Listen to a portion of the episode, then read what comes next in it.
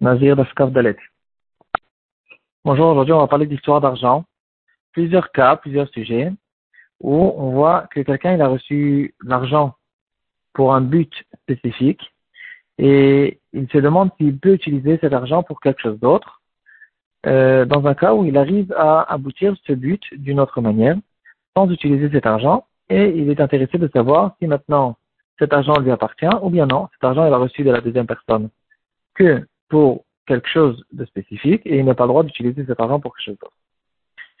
Euh, un cas qui peut arriver souvent, quelqu'un qui travaille et dans le cadre de son travail et de son salaire, il va recevoir une certaine somme qui va lui servir pour le voyage. Donc le, le, le boss, il lui donne l'argent pour son voyage. Et lui, la question qui se pose, est-ce que j'ai le droit de venir à pied? Et de prendre cet argent, l'utiliser pour moi, pour mes choses, pour euh, mes, mes propres euh, affaires, ou bien non, cet argent, c'est de l'argent qui est venu pour le voyage, si, pardon, pour le voyage. Si tu n'utilises pas l'argent pour le voyage, tu dois rembourser, rendre cet argent en boîte. Euh, le shoot event Israël, je pense que c'est Rav Israël Yaakov Fischer du Badat, euh, il y a quelques années, il y a peut-être 10 ou 15 ans, euh, peut-être plus quand même, peut-être 20 ans.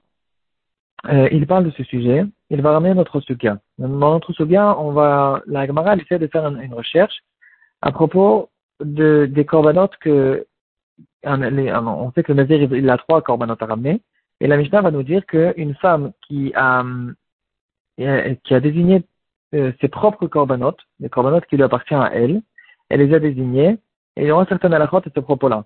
La Gemara va poser la question, pourtant, en général, il faut essayer de chercher, de trouver quel est le cas où une femme elle a d'argent qui lui appartient à elle et pas à son mari. Et la Gemara elle va donner la suite de réponses. La première réponse c'est que euh, c'est l'argent, c'est l'argent qu'elle a reçu de son mari pour euh, pour manger. Et elle, elle a elle a utilisé cet argent. Euh, elle a moins mangé que ce qu'elle avait besoin de manger. donc, elle a réussi à économiser de l'argent sur le compte de ses repas. Et donc, euh, au fur et à mesure, elle a réussi à, économiser l'argent de cette manière-là. Et puis maintenant, elle a l'argent qu'elle a désigné maintenant avec cet argent des corbanotes. Et on voit ici, apparemment, dans cette caméra, on voit clairement que malgré que cet argent, cet argent qui a été désigné pour ses repas, c'est dans l'actuva, le mari, il a été, il a pris sur lui de, euh, de prendre compte de, de, tous les repas que la femme a besoin. Et donc, malgré que cet argent a été désigné pour quelque chose, si elle, elle a décidé d'économiser sur son compte, sur son propre compte, de manger une quantité qui est inférieure à ce qu'elle a besoin pour pouvoir économiser de l'argent, elle peut le faire et c'est permis. Et donc, euh, tant qu'elle a fait sur son compte, c'est quelque chose qu'on peut faire. Donc, la même chose dans le cas où quelqu'un reçoit l'argent pour pouvoir euh, voyager tranquillement sans, sans avoir besoin de marcher à pied.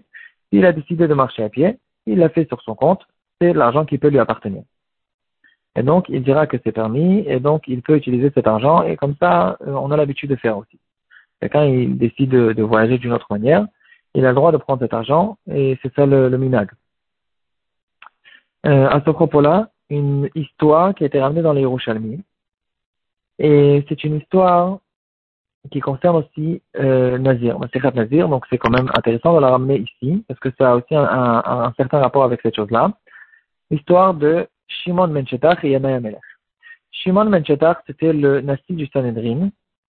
Du temps du Yanaï Amelech, c'était euh, vers le milieu de, de, de, la période du deuxième Betamikdash.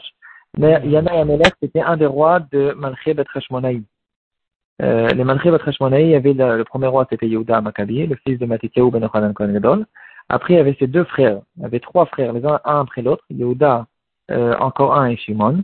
Le fils de Shimon, euh, le frère de Yehuda Maccabi, c'était euh, Yanaya. C'était ou son fils ou son petit-fils. Je pense que c'était son fils. Et Yanaya Melech, c'était un roi qui n'était pas super. Il était, euh, il n'était pas très stable apparemment au point de vue euh, spiritualité. Il était au début avec les Chachamim, après il a tué tous les, les Chachamim, tous les Sanhedrim parce qu'il s'était énervé contre eux. Finalement, il a peut-être fait Tchouva à la fin. Peut-être que non, parce que dans la Megillah Ta'anit, ils ont fait un Yom Tov quand Enaïmelech il est mort. Euh, donc, en tout cas, c'était pas un roi qui était super, mais quand même, il avait, euh, il avait quand même quelques histoires avec euh, les Chachamim. Shimon Menchetach, c'était son beau-frère. La, femme de Anna c'était Shlom Tzion Amalka. Elle, au contraire, elle était, c'était une, bonne, une bonne reine qui allait beaucoup avec les Chachamim. Et Anna il est devenu Stoki. Euh, bon, c'est une autre histoire. Du temps du deuxième Etamigdash, il y avait beaucoup de, groupes qui se sont écartés des Chachamim.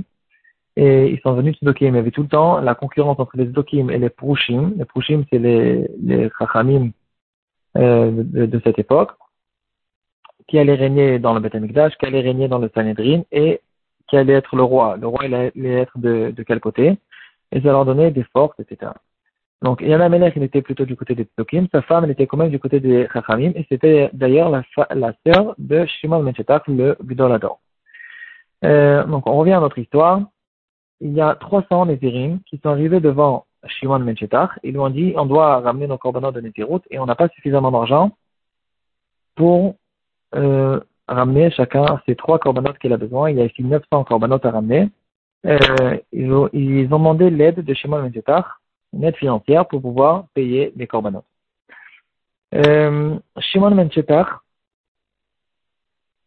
il s'est adressé à Yana Yamelech et il lui a demandé que euh, Yana Yamelech aide les Nézirim pour pouvoir payer les corbanotes.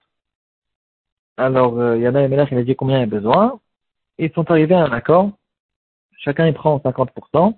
Yana Yamelech, il va payer euh, pour 150 Nézirim.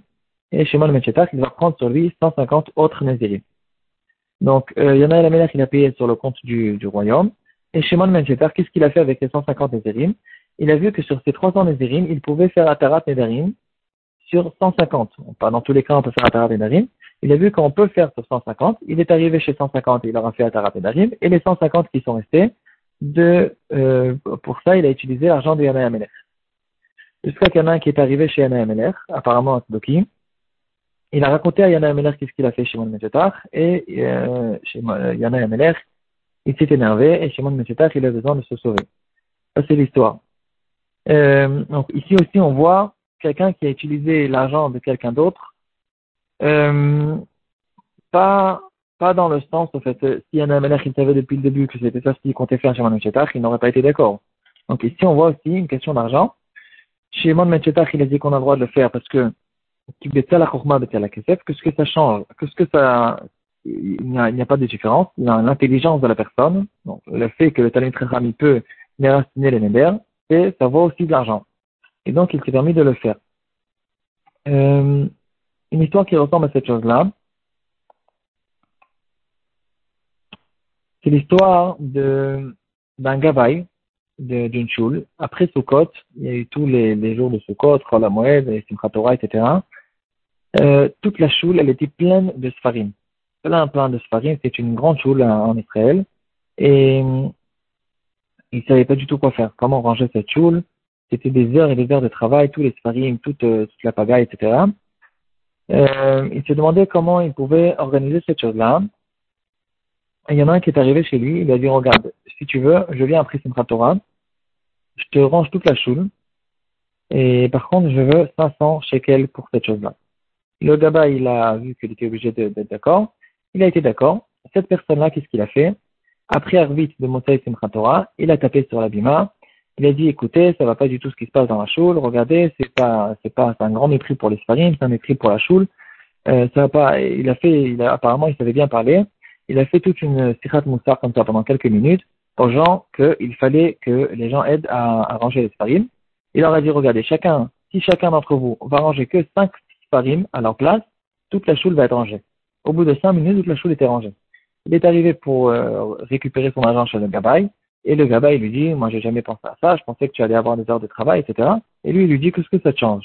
Toi, tu étais intéressé que la choule soit arrangée, et la choule a été arrangée. Euh, euh, qu'est-ce, que, ça nous dérange De quelle manière je, je l'ai fait? Ici, normalement, le gabaye doit payer l'argent à cette personne-là, et ça ressemble un peu à l'histoire de Shimon Menchetar. Qu'est-ce que ça lui, qu'est-ce que ça lui change? Point de vue le résultat, ici, il y a 150 nézérimes que j'ai pris sur mon compte, et toi, tu prends 150 nézérimes aussi aussi. Moi, le gaba était intéressé dans certains résultats, et le résultat, j'ai réussi à l'avoir d'une manière ou d'une autre. Ici, il y a peut-être un autre problème, c'est un problème de Gezeldat. Parce que les gens, pas point de vue le gabaï, point de vue les gens. Si les gens savaient que cette personne-là, quand il était en train de faire son moussard, il était en train, euh, c'est pas du moussard qu'il est en train de faire, c'est du business. Et euh, peut-être que certains d'entre eux n'auraient pas été d'accord du tout de, ranger des sparines pour lui faire gagner de l'argent. Ici, il y a peut-être un problème de Gezeldat, point de vue les gens, pas point de vue le gabaï. Donc, en revenant à notre sugia, dans notre sugia, on a dit qu'on a vu deux réponses. Comment est-ce possible qu'une femme ait a l'argent? La première, c'est quand elle a économisé sur son propre compte, le, sur le compte de ses repas. Et la deuxième réponse que l'Agmara va donner, c'est quand quelqu'un lui a donné, euh, en faisant une condition, que son mari n'a pas, euh, n'aura pas partie de cet argent. Il aura là-dessus une marloquette rishonim, si les deux réponses, c'est une marloquette, ou bien les deux réponses sont d'accord l'une avec l'autre, et la mascamina qui arrive tout de suite de cette marloquette rishonim, c'est est-ce qu'on tient compte de la première réponse ou pas? Peut-être que non. Tout le monde est d'accord que si je donne à une femme un cadeau avec une condition que son mari n'est pas euh, parti, ou bien même le mari lui-même donne un cadeau à sa femme, ça peut marcher. La question, si on retient dans la halakha, euh, qu'une femme qui a économisé sur son compte, elle a son propre argent. Ça reste une requête rishonim.